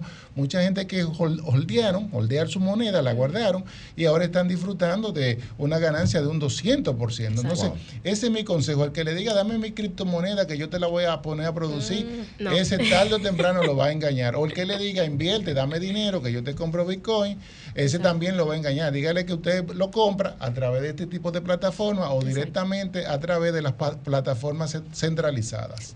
a, través de la plataforma CryptoPay eh, que administra Sara, eh, tú puedes manejar tu propia billetera o wallet. Sí, correcto. Para que la persona pueda entender, billetera es, wallet. Sí, es como tu propio banco, prácticamente. Exactamente. O sea, nadie te está manejando tu dinero, sino tú mismo. Lo tienes tú, exactamente. Entonces, Muy bien. Entonces hay que conectar con Sara para que puedan también hacer sus inversiones. Muchas personas que dicen, déjame probar la nueva tecnología que me gustaría de verdad que el mundo se abre, que tú no tengas que manejar tanto dinero. ¿Por qué? Porque hasta por un tema de seguridad. Ah, los delincuentes, o sea, un delincuente no te va a decir, o sea, tú vas a tener como manejar tu propio no, y, hasta funciona mucha, o sea, como hasta una protección contra la inflación. Correcto. ¿Me entiendes? Porque, por ejemplo, el, Bitcoin es un activo digital que solamente va aumentando en el tiempo, aunque tenga correcciones, ¿verdad? Es normal, porque cualquier activo que siempre va a la alza, es normal que, tengas que tenga correcciones. Pero el Bitcoin te puede funcionar a ti como para tú protegerte sobre la, inflación. Hay que te habla de correcciones, perdón. ¿Por qué razón pudiera fluctuar el Bitcoin? La criptomoneda? Hay muchísimas razones. O sea, lo, más básico, oferta y demanda, por ejemplo. Segundo, eh, eh, la cantidad que, hay circulando en el mercado. Por ejemplo, en el caso de Bitcoin, eh, solamente van a existir 21 millones de Bitcoins y ahora mismo se ha minado, ya se ha minado el 90% de los bitcoins. Y creo que circulación hay como algunos 18 19 millones. Entonces, ¿Por qué el Bitcoin tiene ese valor tan, vamos a decirlo así, tan alto? Porque te voy a poner este ejemplo sencillo en, esta sala. Si vamos a suponer nosotros las chicas somos tres y hay, por ejemplo, nosotros tenemos dos carteras y somos la única dueña de tener esas dos carteras. Nosotras le vamos a dar el valor que queramos a esas carteras porque son las dos únicas carteras que hay ahora mismo en venta. Entiendo. Entonces, el Bitcoin funciona de una manera muy similar en el cual hay una cantidad ¿verdad? Ya que va a existir de, limitada. Entonces, obviamente, el valor va a ir incrementando en el tiempo. O sea, hay muchos factores. Muy bien, Sara, te damos las gracias por este espacio. El próximo año esperamos tenerte por acá. Y con eh, Bitcoin a 100 mil. No, a 75 mil, a 80 mil.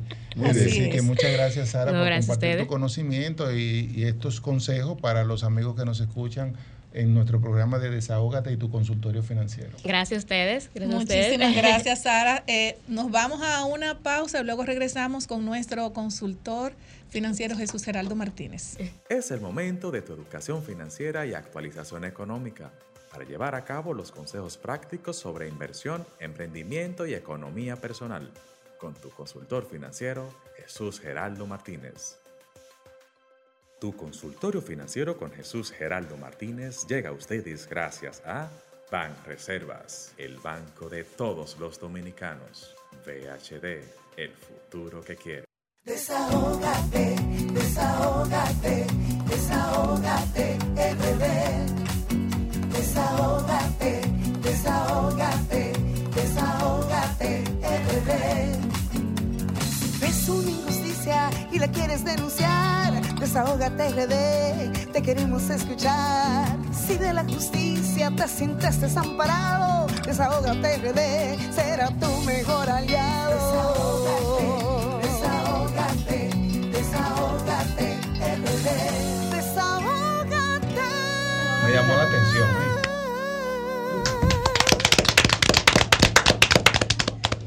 Tu consultorio financiero con Jesús Geraldo Martínez con temas sumamente importantes. ¿Cómo termina el 2023 y cómo inicia el 2024? Yo digo que el 2024, señores, viene fuerte. Duro. Muy duro. Adelante, Jesús. Bueno, nuevamente, tú sabes que dependiendo al economista que tú le preguntes, si está en el gobierno, ese economista va a mirar todo desde el punto de vista que está muy bien, que se ha reducido la pobreza, que estamos excelentes, que estamos en Pero si le pregunta a un economista que esté en la oposición, va a buscar que sea el país endeudado, que no vamos a poder pagar, que mira las condiciones de vida, que la inflación acumulada es un 28%, y va a buscar todas las partes para denostar los logros que pueda tener un gobierno. Pienso que los economistas, nosotros los economistas lo que tenemos que ser objetivos, decir las cosas como son, en función de las estadísticas y de oficiales, eh, sobre todo porque ya las, estadísticas oficiales no se pueden manipular, es decir, eh, no puede venir un gobernador del Banco Central a manipular las estadísticas porque son estadísticas que son revisables y se sienten ahí.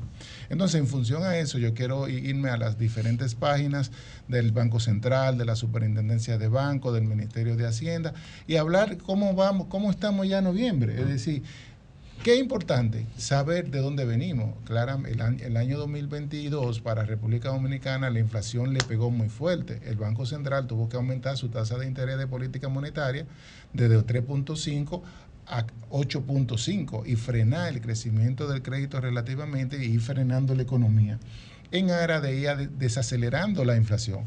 El objetivo principal de un banco central es la estabilidad de los precios internos de la economía. Hay que recordar que el año pasado la economía a nivel de inflación cerró en 8.81. Eso es altísimo, cuando la meta de inflación del Banco Central es un 5%. Ahora, cuando vemos los números del Banco Central de cómo va terminando, eh, eh, va terminando ya los, los, números oficiales del Banco Central, uno ve que la inflación ya está dentro del rango meta. Tanto la inflación interanual, que está en un 4%, la acumulada de enero a noviembre de un 3%, y la subyacente en 4.48 y la acumulada en 3.86. ¿Qué significa eso? El rango meta del Banco Central, por lo que se evaluó un Banco Central, es de 3.5%. Eso es un respiro. Hay muchas personas que me dicen, pero Jesús, la leche que yo compraba al inicio del año valía 2 mil pesos, ahora vale 3 mil pesos. Lo que yo compraba al inicio de mil, ahora vale 1.800 pesos. ¿Cómo es posible que la inflación, tú me estás diciendo que es un 4% solamente la inflación acumulada un año? No, lo que pasa es que ese es el índice de precio al consumidor y eso en base a una canasta y eso es una ponderación. Claramente, a nivel de los alimentos, se hay alimentos que han experimentado crecimiento de un 35, 40 y 50% y por eso cuando las personas van a los supermercados, se sienten, óyeme, pero esto está que no lo aguanta nadie, que los precios de la comida están subiendo. Pero igual también cuando tú comparas que las personas, una de la, de, la realidad dominicana es que el 78% de toda la población gana menos de 30 mil pesos, cuando la canasta básica para vivir una familia son 44 mil 500. Entonces tú dices, Jesús, ¿cómo viven las familias? Bueno, generalmente el esposo y la esposa tienen que trabajar para cubrir la canasta. Por eso usted ve una declaración del Ministerio de Economía que decía que, el, que la familia pueden cubrir hasta el 81% de la canasta básica de, de de, consumo, pero es entre parejas, porque donde hay casa que ama está trabajando uno, la situación es dura y crítica. Pero también me pueden preguntar, pero Jesús, pero la inflación acumulada en estos últimos tres años, en el periodo gubernamental de este gobierno, es alrededor de un 27%. Es la más alta en los últimos 30 años de un gobierno. Bien, para que ustedes sepan, acumulada. Claro, este gobierno ha tenido que enfrentar primero la pandemia, primero el tema, luego la crisis de Ucrania, los precios del petróleo han estado fluctuando y también en temas monetarios también ha, habido incidencia en la inflación. Es decir, que a este gobierno también le, han tocado... Eh, cuestiones difíciles para manejar y hemos y otros y comparando con otros países han tenido inflación mucho más alta.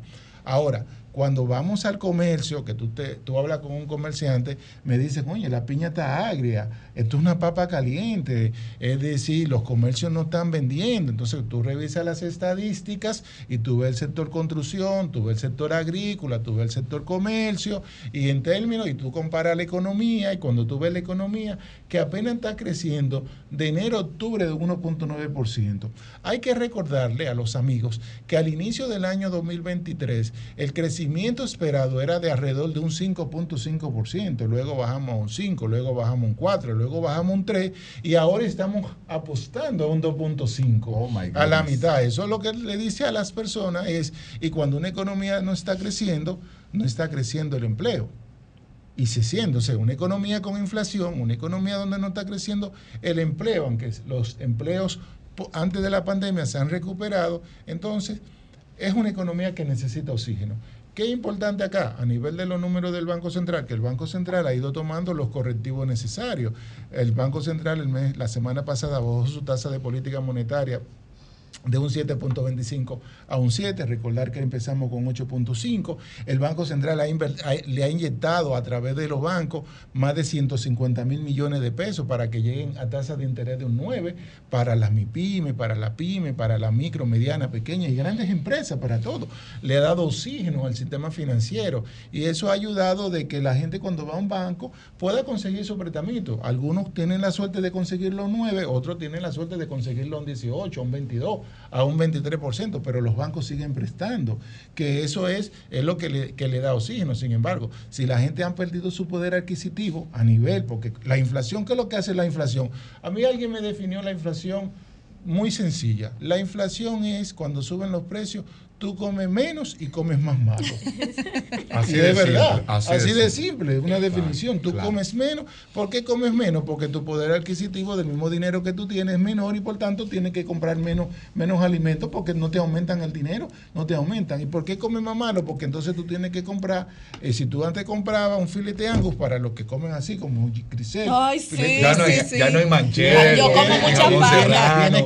Yo como mucho colágeno, como Julie Tienes que comprar entonces el años. Y bajar un poco. No es tan malo, pero, pero, no es el criollo. Pero, Jesús, se habla de macroeconomía, de inflación, de microeconomía. Yo soy brujita, yo soy bruja porque esa misma pregunta lo voy a, la gente lo va a entender en sus bolsillos. Oh, pero lo estoy diciendo. ¿Cómo, la gente, la gente lo enciende en su bolsillo? Así mismo como le acabo de decir a Griser, que en vez de ella comer ahora su filete angus, ahora ella tiene que comer los brangus o lo tiene que comer criollo porque no tiene la... o comer menos. fíjense cómo se define inflación es comer menos o más malo.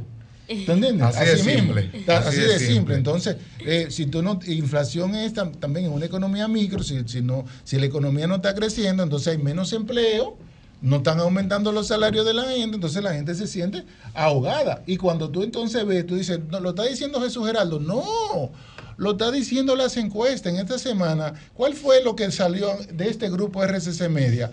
¿Cuál es el principal problema de los dominicanos? El, costo el costo de vida. el alto costo sufrir del pueblo. No hay, que hablar, no hay que hablar, Jesús, de cosas particulares.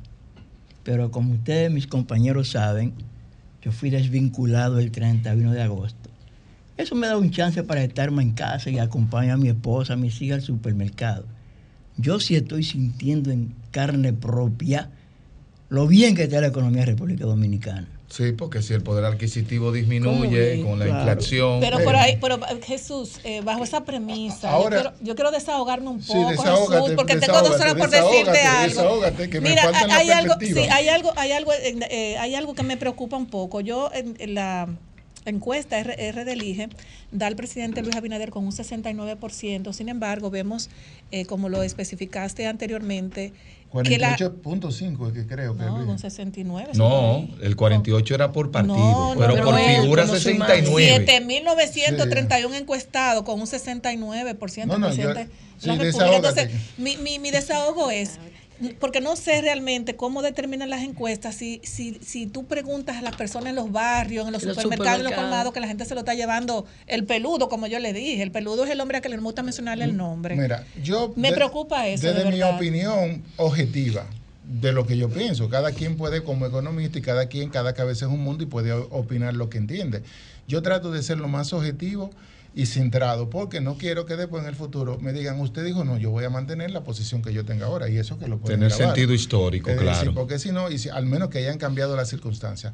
La figura del presidente de la República, de Luis Abinader, es una figura positiva. Sí. En términos generales. Es correcto. Entiendo yo que todo, eh, y, también la, primera dama le agrega un plus excepcional a la figura del presidente por ser sencilla, es más, es más horizontal. Humilde. Y, algunos ministros también. Y pero sin embargo, hay algunos ministros que son enemigos del presidente entiendo yo. Cuando un ministro dice que la comida de República Dominicana es más barata que la de Nueva York, que la de Boston, eso le está haciendo un daño. Cuando un ministro le escribe al presidente y le dice que, aquí se puede comprar más pollo, el, el pollo índice, ese es un enemigo del presidente, entiendo yo. Cuando un ministro sale que la pobreza monetaria ha disminuido tanto, es decir, distribuirle el dinero que tienen los ricos a los más pobres, oye, tú, tú le estás haciendo un daño al presidente. Donde hay más elementos que tiene el gobierno para decir, óyeme, hemos enfrentado esta situación, hemos estudiado estos productos, hemos las ayudas sociales, hemos, hemos superado tantas situaciones.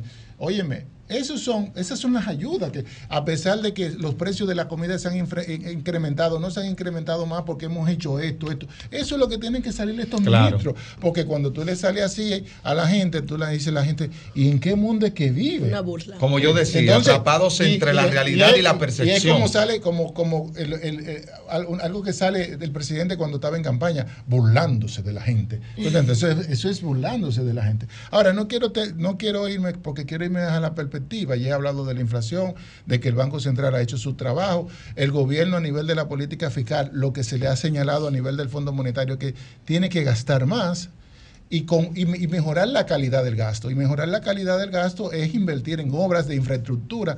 Un país no se desarrolla invirtiendo en 1.9%. Piense usted en su casa, cualquier persona, que usted gane 100 pesos y usted se coma 98 de comida, se le va a poner la barriga grande, se va a enfermar y después va a tener que buscar dinero para poderse sanar. Eso es lo que le va a pasar a la economía dominicana. Si seguimos endeudándonos, van alrededor ya conforme a las estadísticas de crédito público, hay alrededor de 11 mil millones de, dólares en los, desde el 2020 a la fecha. ¿Qué porcentaje es eso del producto? Mira, eso, eso es, una es un artificio matemático.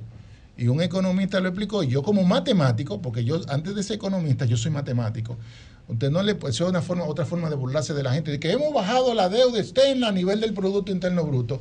Pero señores, además hay que tener inflación para bajar la deuda externa entonces, porque el Producto Interno Bruto es simplemente es el valor del Producto Interno Bruto anterior multiplicado por el crecimiento real y por el crecimiento y por la inflación, dos variables que calcula. Entonces, si la inflación sube, el Producto Bruto sube. Entonces, si usted tiene este número acá, el, el numerador, creciendo menos que el denominador, entonces esa fracción va a caer. Entonces no le digan a la gente, que es otra forma de decirle a la gente que hemos bajado la deuda externa. ¿Cómo usted la va a bajar la deuda externa cuando usted en su propia página le está diciendo a la gente, mire, en su propia página que está ahí en créditopúblico.gov.do, que del 2020 al 2000, a octubre del 2023, la deuda pública pasó de 44.622 millones a 54.996 millones. Eso sin incluir los últimos 2 mil millones que se han aprobado en el Congreso.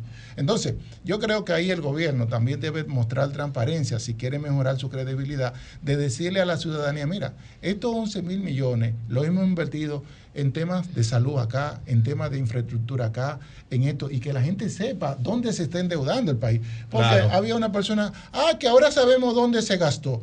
Pero ¿dónde se gastó? Porque no lo vemos. Tú como ciudadana tienes que, decirle, oye, óyeme, vamos a, rendirle cuenta. El, metro está parado prácticamente. yo, bueno, hubo un, un oyente cuando yo vine la primera vez aquí que me dijo a mí, mire, eso está viendo en popa. A mí me gustaría que ese oyente, si me está escuchando, que me llamara y que me dijera que por qué. Yo, tengo dos días pasando por ahí. Ahora, Quiero, a nivel del sistema financiero, el sistema financiero sigue robusto, con una solvencia de un 17%, un crecimiento, el, yo creo que los bancos en el año 2023 va a ser el mejor año de la historia del sistema bancario dominicano. Así son los números. Ya eventualmente para el próximo año traeremos las estadísticas finales comparadas y eso es importante porque en la medida que haya sanidad en los bancos, nosotros como personas, como depositantes, tenemos confianza, tenemos seguridad de depositar nuestro chelito en los bancos y eso es importante que la gente lo sepa. Quiero terminar con mi perspectiva para entrar a las preguntas, porque el teléfono está lleno de preguntas. Eh, mire, el año que viene es un año electoral. Los, los años electorales presidenciales generalmente los gobiernos, el gobierno va a salir a gastar mucho dinero. Eso le va a crear presión al Banco Central y el Banco Central no va a poder seguir bajando su tasa de interés porque tiene que fajarse a controlar su inflación. El año que viene es un año que el gobierno va a aprovechar y va a seguir endeudándose para gastar más a nivel de infraestructura porque eh, los votos se ganan y gastando dinero. No es porque tú sea, tengo una carita bonita, Yuribel, y que yo voy a votar por ti. Es decir, la gente va a votar por ti porque tú le inviertes y lleves a la gente a votar. Entonces, pero el año que viene también, aparte de eso, es un año que gane quien gane, señores, óiganlo, debe, el país va a abocarse a una reforma fiscal. ¿Y qué significa una reforma fiscal? De mi carterita que yo tengo acá, con dos mil pesos, quitarme 25, 50, 100 o 200. Entonces eso también va a aumentar la inflación. Entonces, porque el gobierno, todo este endeudamiento, ¿quiénes lo van a pagar? El pueblo dominicano. ¿A través de qué? de nosotros, a través de nuevos impuestos.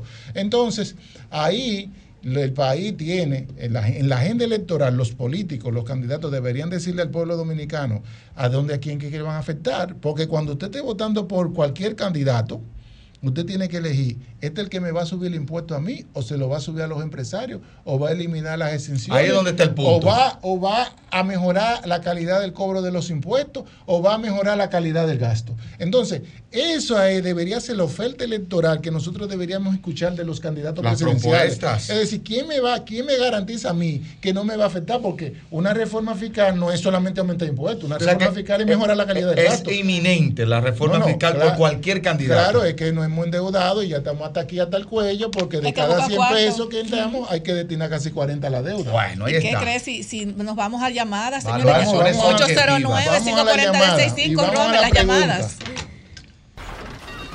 Comunícate 809-540-1065. 1-833-610-1065 desde los Estados Unidos. Sol 106.5, la más interactiva. Buenas tardes, desahógate. Aló. Buenas tardes. Buenas tardes, desahógate. Un, Adelante. un programa plural abierto.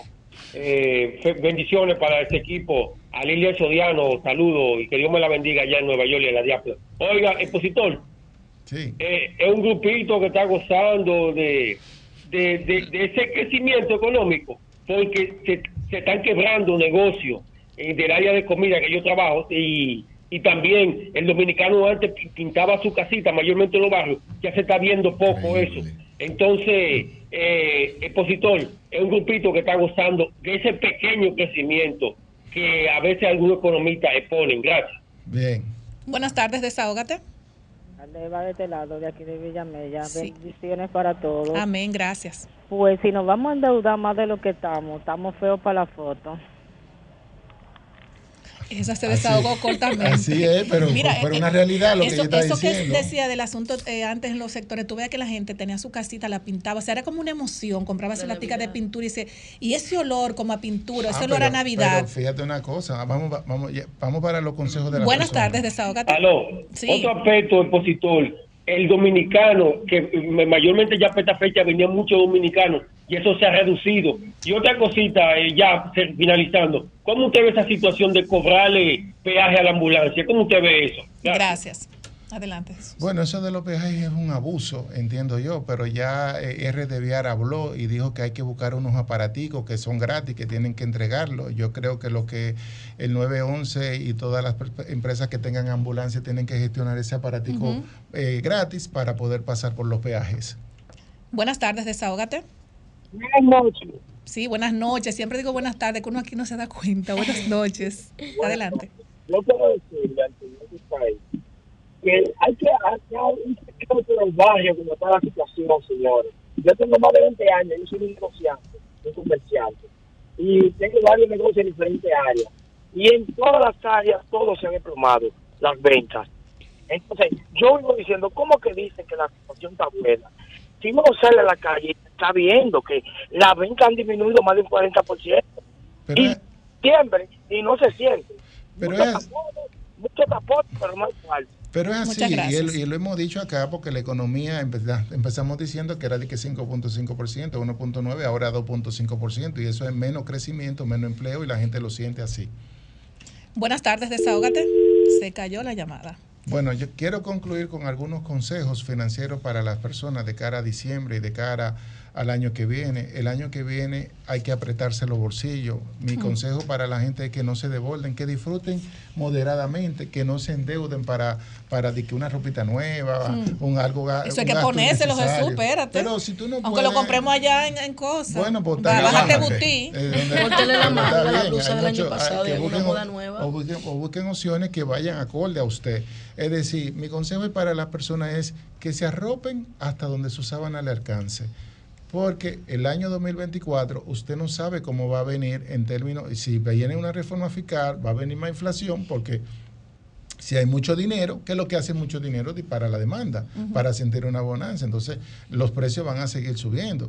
Entonces, si después viene un choque que viene con una reforma fiscal, la economía se va a resentir también. Entonces, si había negocios quebrando, que usted lo veía, van a haber más negocios quebrando después de una reforma fiscal. O sea, no es un año para invertir. Yo le, yo le diría a las personas que inviertan en activo líquido a nivel de los bancos, a una tasa de interés que vaya por encima del 5%. Y analizar el mercado, que, Y que esperen hasta, o en, el mercado de valores. Hasta agosto. Y, que, no, no, hasta después de mayo. Porque si hay continuidad, puede hacer que la, cosa se vaya. Podemos tomar dos llamaditas, porque ya, señores, casi no estamos yendo. Buenas tardes, desahogo. Aló, sí. una sugerencia, Abinader a David Collado. Que no todo el turismo se concentre en Punta Cana, que también incentiva el turismo de aquí de la capital, el, turismo Eso, eso le toca a las alcaldías, lo de la capital. Buenas tardes, desahógate. Buenas. Sí, buenas Yo tardes. Me pregunto, ¿por qué que los bulevares del país están llenos de grama y a oscura? Por eso el centro de la ciudad. Eso, es, eso, es, verdad. ¿Y a quién le toca eso? Buenas tardes. buenas tardes, desahógate. Sí, buenas tardes. Yo quiero que preguntarle al, al exponente, ¿cómo nos vamos a hacer nosotros la clase media para el 2024? Porque la situación cada día más está peor, peor, como dicen los guaraguaos. Gracias. Buenas tardes, desahógate. Buenas tardes. Sí, buenas. Eh, un llamado que vengan a recoger la basura porque la capital está llena de ¿Dónde es eso, mi amor? ¿Dónde? Está llena de basura en Gualey, en la 17, eh, en la Ciéniga, por todos los lados. Distrito Nacional. lleno de basura. Circunscripción 3 del Distrito Nacional. Atención a la alcaldesa Carolina. Circunscripción 3 del Distrito Nacional. Señores. Bueno, eh, nos despedimos ya hasta el año que viene en este programa. Eh, aconsejarle a las personas que disfruten con moderación, que le deseo lo mejor a cada uno de nuestros oyentes, a nuestros familiares, a cada uno de ustedes, mis compañeros, que disfruten junto en familia, que aprovechen también el tiempo de, Adviento para abrir su corazón al Señor, que también eso da, eh, da, paz y eso es una riqueza que no es material, pero es una riqueza permanente y que, da, y que garantiza mayor felicidad y mayor paz que la material. Y pedirle a Dios que le ponga ese plato de, ese, almuerzo, ese plato de comida a las personas. A ser, generoso, siempre hay eh, personas que no tienen, entonces les invito a ser generoso a todo lo que no, al que tiene, que comparta, a compartir. Es un tiempo de compartir y de ser generoso con el que no tiene. así, es, señores, nos vamos a una pausa, luego regresamos. Tu consultorio financiero con Jesús Geraldo Martínez fue cortesía de Ban Reservas, el banco de todos los dominicanos. VHD, el futuro que quieres. Desahógate, desahógate, desahógate, Jesús, Jesús. Señores, Jesús habló de puntos muy importantes que debemos seguir cada uno. De verdad que les amo, les quiero que este 24 todo el mundo y este año nuevo sea todo felicidad, que haya mucha comida. Eso es lo que me gusta, comer Amén. Así es. Amén. Bueno, adiós. Hasta el año que viene. les amo, les quiero. Nos vemos en la próxima. Sol 106.5, la más interactiva. Una emisora RCC Miria.